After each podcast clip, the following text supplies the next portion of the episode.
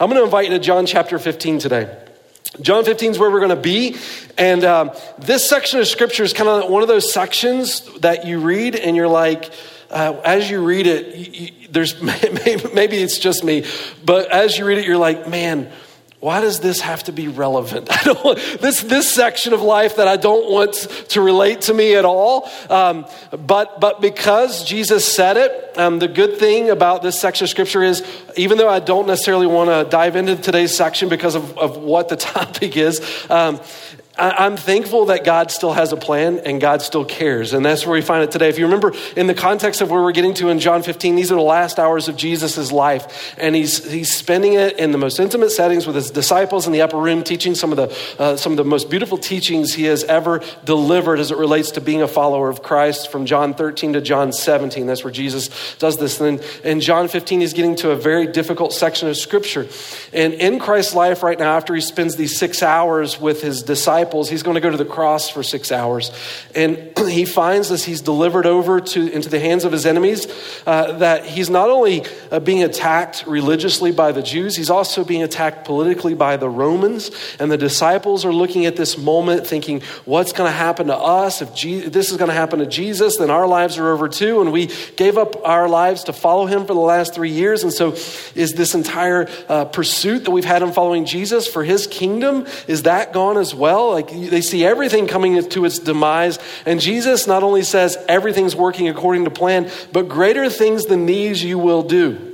And the disciples are dealing with the turmoil, and Christ is pointing to the future with hope. And then in verse 18, Jesus gives this very sobering statement. He says, if the world hates you, you know that it has hated me before it has hated you.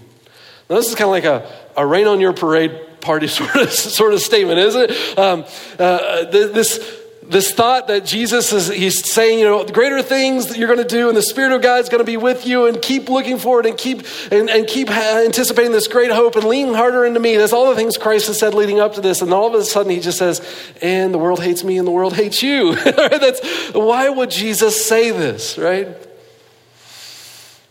I think there's a few reasons we could point out, but let me just highlight one for you. I think the enemy, Satan loves discouragement and adversity in your life. Because if Satan can get you isolated, feeling all alone, questioning the goodness of who your God is, then Satan can devour you. In fact, I think that was the thought of Peter when he wrote his last couple of epistles before his own martyrdom at the end of 1 Peter chapter 5. He says to us in verse 7, cast all your cares on the Lord because he cares for you, because your enemy, your adversary, roars around like a lion seeking whom he may devour. Satan knows if he can get you discouraged, he's got a good opportunity to crush you where you are. I think away a lion hunts, right? The lion comes towards the pack, but the lion doesn't just charge into the pack. The lion wants to pick off the weak one in the edge, the one in the fray, the one that's limping around, the one that seems most wounded. And I think Jesus knows that's how Satan gets us, right? But at the same time, in the midst of our weakness, God can also do some incredible things. And we're going to talk about that in a moment. In fact, I would say things that are even greater and even stronger than Satan's approach towards us as people. But I want to open off, if you picked up the notes this morning, there's a blank at the very beginning of your notes that just reminds us of this thought as Christians. And Jesus is doing the same thing here in verses 18 to 21.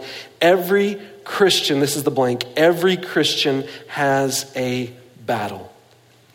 Every Christian has a battle. If you look at verse 18 to verse 21, look at this with me. I highlighted this. It's very interesting how the section starts off and the way Jesus then starts to communicate further from here. He says, if the world hates you, notice that this word if. If the world hates you, you know that it has hated me before it has hated you. If you were of the world would love its own, but because you are not of the world, but I chose you out of the world, but because of this, the world hates you. So he starts off, if the world hates you, let's be real, the world will hate hate you. That's what he says in verse 19, verse 20. Remember the word that I said to you, a slave is not greater than his master. If they persecuted me, they will persecute you. So not only at your stand in Christ will the world hate, but also you will be persecuted because of that. If they kept my word, they will keep yours also. But all these things they will do to you for my name's sake, because they do not know the one who sent me. Every Christian has a battle, and Jesus is reminding us that it's not a matter of and following after him if the world hates you, but the reality is that when you stand for Christ, you stand opposed to what the world stands for. I love how Paul says it in 1 Corinthians, I think it's 5:9. He says, he describes all the sins of the world, and then he says this, and such were some of you. You've been bought by Christ. You've been glorified in him. You know, there was a way that you used to align that was opposed to God because you belonged to the things of this world, but now you stand opposed to the things of this world because you belong to Christ. When you read in the context of even the book of John, John 3:16, it's very interesting how he juxtaposes John writing. He writes the book of John and he writes the book of 1 John, and he says two different things that's very interesting. And in John 3:16 it says, "For God so loved the world that he gave his only begotten Son." But then in 1 John chapter 2, verses 15 to 17, he says, "Love not the world, nor the things in the world." It's very confusing, isn't it? For God so loved the world, and then 1 John chapter 2, verses 15 to 17, love not the world, nor the things in the world. So which is it? Do I love the world or do I not love the world? But the context bleeds into this thought that when God's talking about world in John 3:16, what he's talking about is the people of the world. When John's talking about the world in 1 John 2, verses 15 to 17, he's talking about the things of this world, the systems of this world. And the Bible calls us to live differently. And because you live contrary to that, the Bible reminds us, Jesus reminds us here, that the world will hate you. And when you think in terms of this hate feels very personal. Because as it's described here for us in a very general way, the world hates you. We come to know, and as we experience life on following Jesus, that sometimes the world has very specific names. It could be friends, it could be family, and it's hard not to feel like it's personal when people you know stand against you because of your love for Jesus. But Jesus reminds us, and take a look at this, guys, give me another click here. Jesus says, keep in mind, guys, that while it may feel personal, it really isn't. Because what they ultimately hate, it's me. Jesus says the hate that you experience, it's really hatred towards me, right? He says in verse 18, it has hated me before it hated you.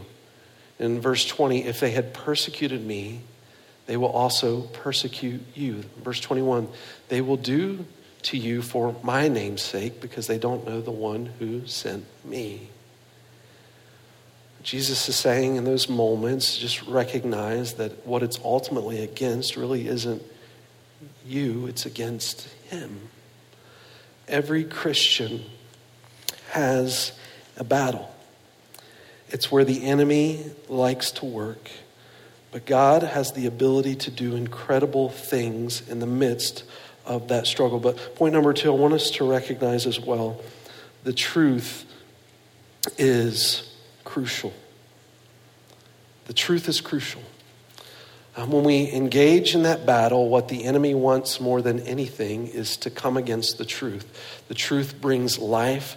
The truth develops conviction in God's people. The battle starts with the truth, and not just simply the truth, but really the truth believed. James chapter 2 talks about this. He says, even the demons believe. Even the demons believe. And what James is saying is, look, there's one thing to intellectually assent to something, to recognize something as true, but it's another thing to surrender your life to it.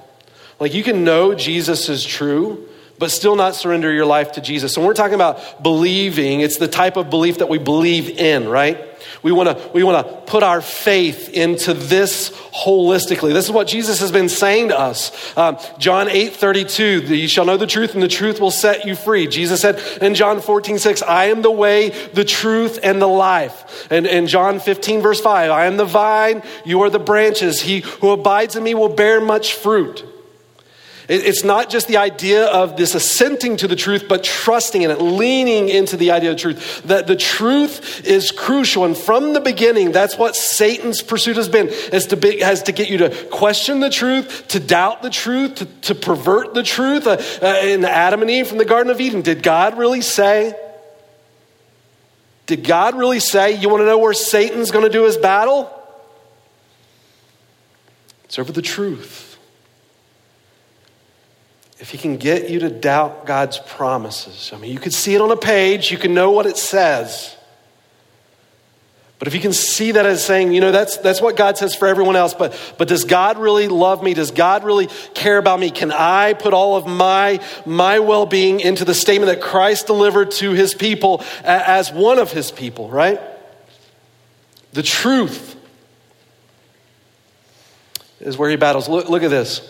It says to us in John chapter 15 and verse 20, Jesus even identifies it. If they kept my word, they will keep yours also. Jesus is recognizing for us, it's been a battle over his word. If they had just given into his word, but they didn't. Even at Jesus' death, what you'll find in Christ is they twist what Jesus has said. It's a battle over the truth. And maybe I should say it like this for us. What makes this so important is because if they twist Jesus' words, they can twist your words too. And when people start to manipulate and twist your words, you could look at that moment and start to think, am I the one that's crazy? Right?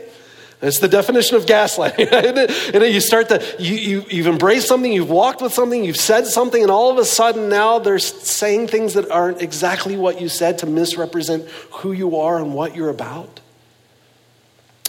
And so Jesus wants us to understand how important it is to root yourself here. Find the foundation for which you should stand. That's one of the beautiful things today about singing this, the last song that we sang before we started delivering this message, is to see that Christianity has stood on the same pillar of truth for thousands of years. The truth sets you free. John 8:32.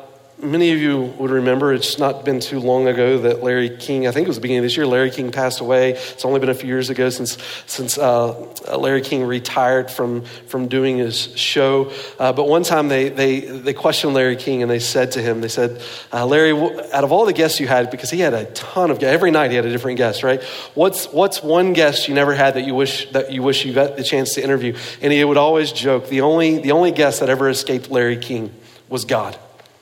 And so they asked him, well, if you ever had the opportunity to interview God, what would be the question you would ask him? And he said this, my first question for God would be, do you have a son? Because there's a lot riding on the answer. I was listening to a young lady yesterday mowing my lawn. She's actually not young anymore. She's got her PhD now, but she was talking about her faith previous to coming to Christ. She used to be nominally a Buddhist. She didn't really practice it, but she grew up in a home that was the way her parents identified.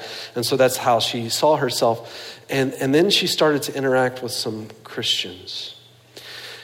And she said, as she started to interact with some Christians, she realized that all her life she had come to this belief that in order to find out what belief system might be right in the world, she always generally believed in a God, but whatever belief system might be right in the world, she would have to explore every faith to know the answer to whether or not what belief would be true and what belief wasn't. But then she started to interact with Christians and she found out because of the claim with Christianity that her former idea of having to explore every belief to find the right belief was in fact fallacious. She began to realize in Christianity that all of Christianity hinged on one thing, who Jesus is as it relates to his death, burial, and resurrection.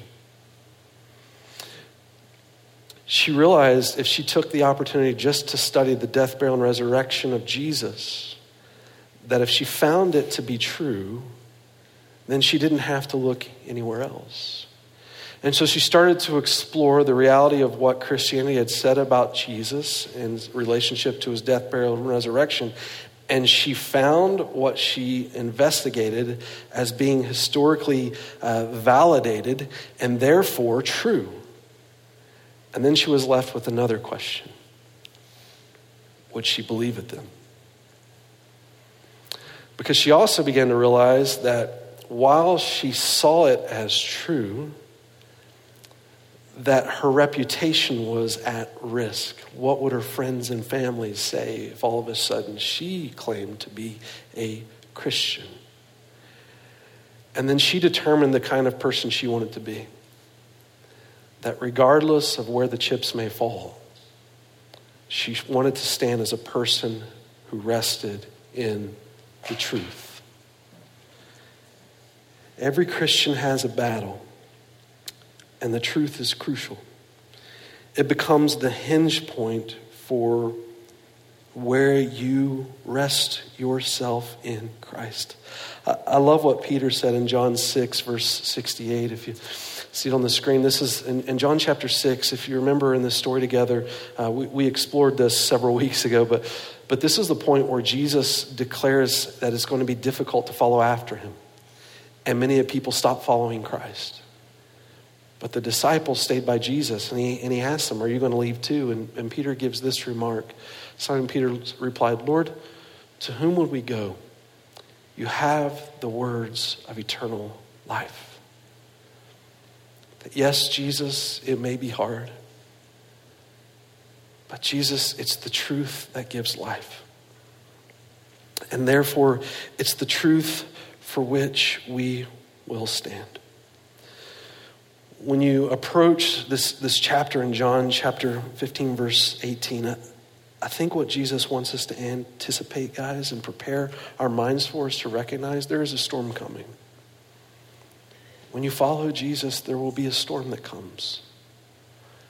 But determine right now what your heart will stand for. Because in the storm, sometimes there is a feeling that wages against you. But there is a faith that endures. Determine what you will follow. That's how James opens up his book in James chapter 1, verses 2-4. Right? Consider it all joy, my brothers, when you endure various trials, knowing that the testing of your faith produces endurance, and let endurance have its perfect work. What James is saying is when hardship comes, it becomes the place for you to express that your faith in Jesus is deeper than the hardship that you endure. You know your faith is real because through the adversity, you still choose Jesus. And so James is saying, consider it all joy because the testing of your faith produces that endurance. The expression of your faith is seen in hardship, and Jesus matters more. Every Christian has a battle, and the truth becomes that place. It's the crucial point for which you stand. And then point number 3, the battle plans are clear. And you're blank. It's hate or love. Hate or love. In verse 22, Jesus goes on and says it like this, if I had not come and spoken to them, talking about the world, they would not have sin. But now they have no excuse for their sin. He who hates me hates my Father also. If I had not done among them the works which no one else did, they would not have sinned. But now they have both seen and hated me and my Father as well. But they have done this to fulfill the word that is written in their law. They hated me without cause. So Jesus is saying, you want to know why the world responds the way it does? Their battle plan is hate. It's because I've shown up and I've put a spotlight on where they're walking contrary to me. And now they've got to do something about it. And so what they choose to do about it, rather than change themselves and surrender to me, is to take me out of the way.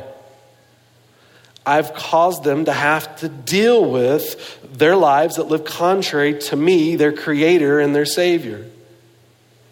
and they would rather live king of their lives. So that battle plan is hate. And here's yours though, in the midst of this, guys. Don't let the world dictate how you're called to live.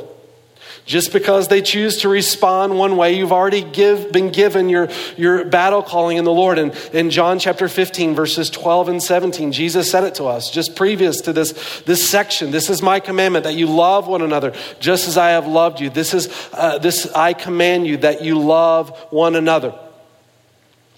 Regardless of how the world responds, and John says this in 1 John, I have no greater joy than to see my children walking in truth. And here's how you know God's children are walking in truth. If you love God in 1 John 4, you'll love others. We are never given an excuse to hate someone else.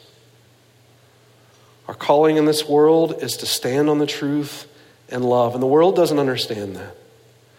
The belief of the world is, if you love me, then you'll agree with me. And the beauty of Jesus is, and while he still disagreed with us as sinners, he never stopped loving us.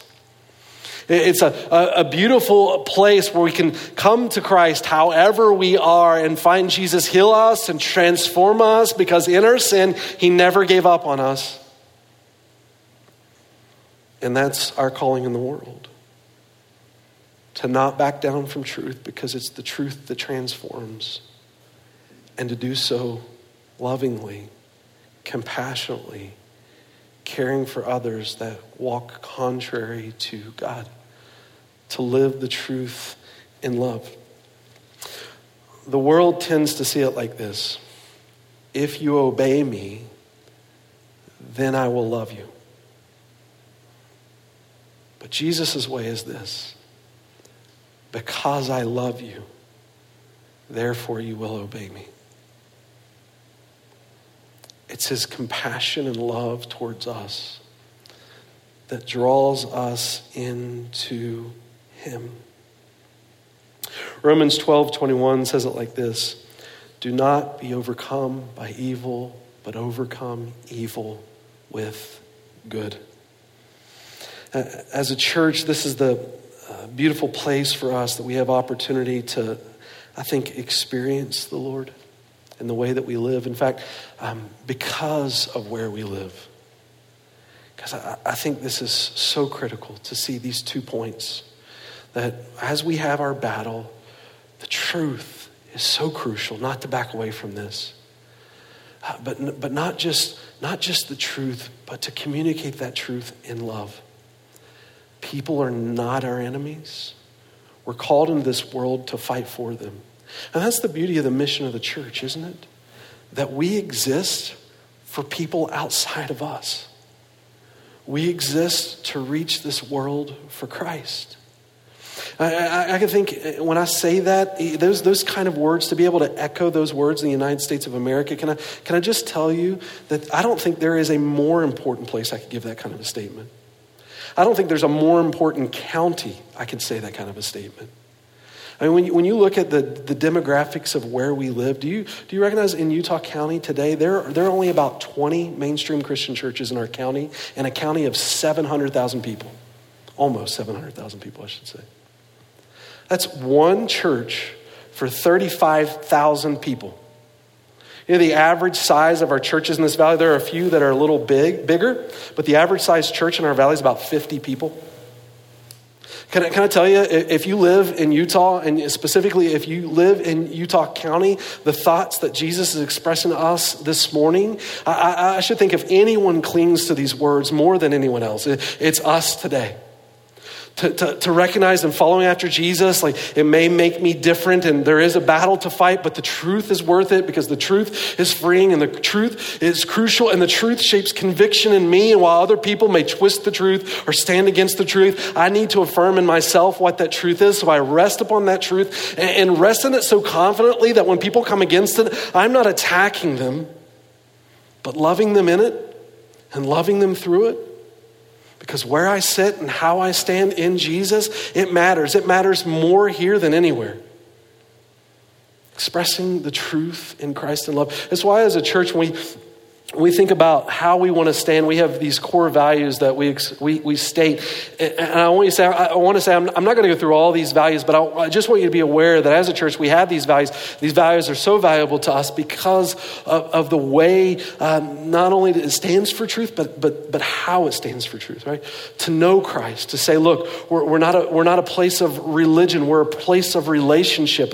Jesus wants to walk with you daily, to know him and to understand we come to God in this truth, not to beat people up with it, but to understand Jesus wants you to set you free and to find your identity in him and to see how beautiful that is, to speak that truth in love. We're not here to prove we're right. At the end of the day, if you think we're right and you're wrong, what does that do? We want you to walk with Christ with us and seeing that as caring for every soul and devoted to one another as a church and to think beyond us, bigger than us, because God calls us to live on mission as his people. And the last is this. Last blink in your notes. The Spirit is our strength. Verse 26 and 27 of John 15. The Spirit is our strength. This is a little bit weird. If you read this section, chapter 15, verses 18 to 27, most Bibles will section off verse 26 and 27 as a separate paragraph. It's like Jesus has two thoughts about this struggle that we're in. And in verse 26 and 27, it kind of looks like he stopped talking about his subject matter, which is the adversity that we face, and all of a sudden starts talking about the Spirit. But what Jesus is actually doing is he's really going full circle all the way back to chapter 14. He's going back to chapter 14 and verse 16 to 18 here to remind us what the purpose of the Spirit is. Remember he said in verse 16 to 18 of chapter 14, he said, I'm not going to leave you as orphans, but I'm going to send my Spirit, my advocate, my comforter. He will be with you and he will be in you. Meaning when we go to live in this world, knowing that we will face battles, there will be adversity. How can we be successful? Well, if it's a spiritual battle we're facing, in and of yourself, you won't. But in the Spirit, you will. And in verse 26, he says this, when the Helper comes, whom I will send to you from the Father, that is the Spirit of truth who proceeds from the Father, he will testify about me. And you will testify also because you have been with me from the beginning. And this verse is where I said in the very beginning, look, Satan uses adversity. He loves adversity, but Jesus does too. And Jesus, in that place of adversity, I think his will, his desire is to do something far greater. Supersedes anything Satan can do. In darkness, God is victorious. That's the symbol of the cross for us. The darkest of day in history. The greatest of victory for all of humanity. If you would put your faith in Christ. And guys, every battle that we face in life, it becomes that same reminder. What will you lean into? Let Satan pick you off, or trust in the promises of Christ. Lean into his Spirit because he is with you. And it's not your strength that testifies about the goodness of God, but the Spirit of God who works through you. As a follower of Jesus, I often joke about this in my life, but I feel like I know the symbol of Christianity. We have a few of them, but probably the most popular one is the cross. But I often joke that I feel like mine should be a trash can. And the reason I say that is because I feel like Jesus often takes me to the places where I feel like throwing up rather than moving forward. It just gets a little nerve-wracking sometimes in pursuing Christ. Like, Lord, you really want me to take this step? Okay, let's go, right? Like, it's this leaning into Jesus that feels hard. It feels hard, but you know, one of the beautiful books, I think, of the Bible when we talk that way in Jesus is the book of 2 Corinthians. 2 Corinthians is a book that talks a lot about our weakness. Now, Paul reflects on his own weakness in 2 Corinthians 12. The first four chapters of the book really open up with weakness. And when you get to chapter 13, listen to this. In verse 3, he says this, who is not weak towards you, but mighty in you? Verse 4, But we also are weak in him, yet we will live with him because of the power of God directed toward you. It's really in our weakness that we start to experience the strength of God. I mean, that's the tension of the Christian life. It's the place that we meet the Lord. It's the place where heaven and earth come together in you, right? It's like you're walking in this world. This world is contrary to God, but you have the goodness of your King who indwells you by the power of his Spirit. And in that struggle, you get to meet with the Lord. I mean, if you're being honest, like in that struggle, that's sometimes the only time you desire to meet with the Lord, right? Like, oh, a hard time. Let's turn to the Lord very quickly. We run to God in hard things, don't we? And it's in those moments that we're walking with God in this tension that we try to figure out, okay, God, here's your truth, and these are people that you desire to pursue. How can I honor you? And if you're being honest with that moment, even though people may see the beauty of God work through you as you seek his face, it's you that gets the greatest blessing in those moments. Because it's you in that hardship that has pursued God to honor God in relationships with others that might have tension. But it's you that got to see God faithful in his promises. It's you that connected to your Creator in the most intimate of ways. It's you that met with the Lord, knowing the testing of your faith produces endurance, and let endurance have its perfect work. It's you that got to meet with the Lord.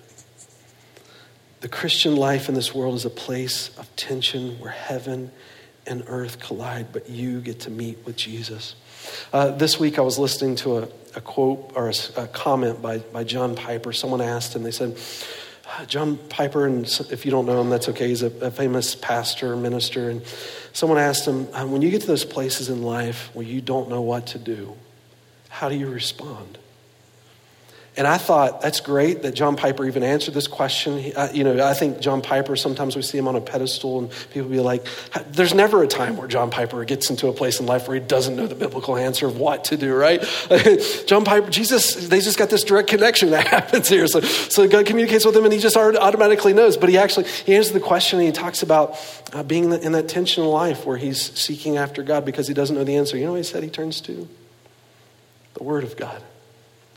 And he said one of his favorite places to run was the book of Psalms. The book of Psalms is a beautiful place to run because it's learning how to worship the Lord when life seems hard. That's a lot of the Psalms. But he said Psalm 25 for him is that place where he seeks God in that tension. And just listen to these words. I just thought it was a beautiful place to read to you this morning. He says, "To you, O Lord," verse 1, "I lift up my soul. Oh my God, in you I trust. Do not let me be ashamed. Do not let my enemies exult over me. Indeed, none of those who wait for you will be ashamed.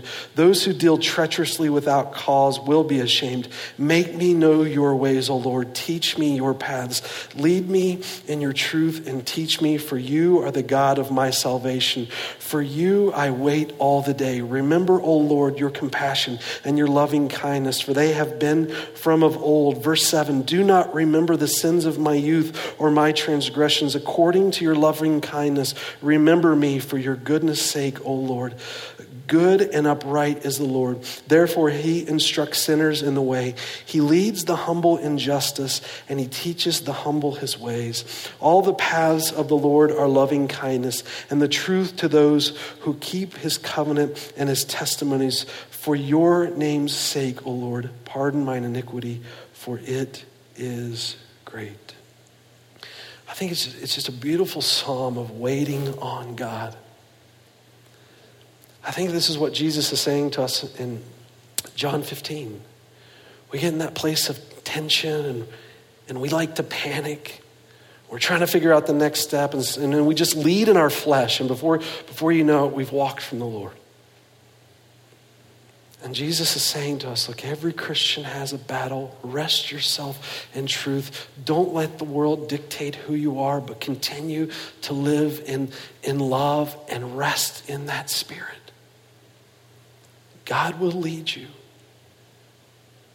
God will lead you. Because that's what the Christian life is when I make that kind of statement, do you believe it or not?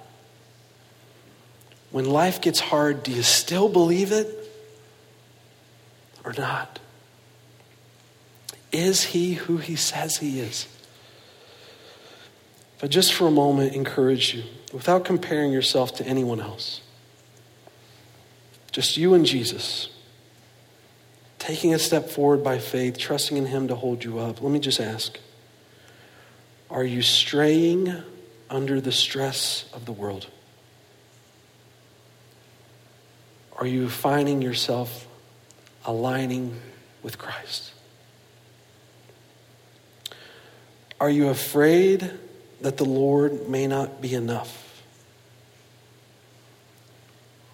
Or are you trusting in his promises to be true? The encouragement for this section for us is just live in the truth. Wherever God has you, live in the truth and let the chips fall where they may.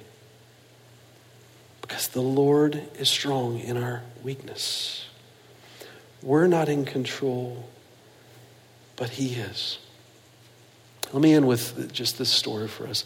There's a famous early church father named Ignatius. The reason I picked him this morning, a couple reasons. One, he was discipled by the Apostle John, who wrote the Gospel of John. It's incredible when you read church history because you can go all the way back to those that were discipled directly by the apostles, and Ignatius is one of them. But one of the crazy things about Ignatius is really nothing is known about Ignatius until the end of his life. Last couple weeks of his life, Ignatius comes onto the church history scene like a rocket, and he goes out like a light. In AD 110, Ignatius, the reason we know about Ignatius in AD 110, he is on his way to Rome for martyrdom. He was a follower of Christ. He was the bishop in Antioch. He led the church in Antioch. And he's on his way to Rome for martyrdom. And while he's on this journey being taken across the land from the east to the west, he begins to write letters to churches that he passes on his way. He writes 7 letters, 6 of them to churches, 1 of them to another church leader named Polycarp. But he just starts writing letters to encourage the saints. He encourages them to stand for truth. He encourages them in unity. And then he talks about his own faith. And one of the incredible things Ignatius does is the last letter he writes is to Rome. And he writes to Rome before he actually gets to Rome, where he's going to die in the arena, in the Colosseum. He thinks he's going to be fed to wild animals in the Colosseum. And he writes to the Christians there. And listen, as part of his letter, he says this, I implore you, do not be unreasonably kind to me. Let me be food for the wild beasts. Bear with me. I know what is best for me. Now at last I am begging to be a disciple. May nothing visible or invisible envy me so that I may reach Jesus Christ. Ignatius is looking at the end of his life and he's encouraging Christians. He actually encourages them, don't try to break me out of jail. I don't want to be broken out of jail. I don't even want you to look at my position as being so bad that you guys treat me so well that I don't want to face my martyrdom. I want to go out looking to nothing but Jesus. Ignatius's life is fully given over to Christ, and that's the way he wants to remember it. And he comes in like a light, like a rocket, and goes out like a light. But I say all this to say to us, guys, everyone is going to die at some point. Everyone dies at some point. But it's what you do with the life you've been given that counts. Jesus in these moments recognizes life has its battles. When others twist your words, stay true to your foundation. Don't let the world dictate who you are. Let Christ lead you in love towards others, that you may glorify him not by your strength, but in your weakness through the power of his strength made known in you. This message has been brought to you by Alpine Bible Church in Lehi, Utah. If you'd like more information, please visit us online at alpinebible.com.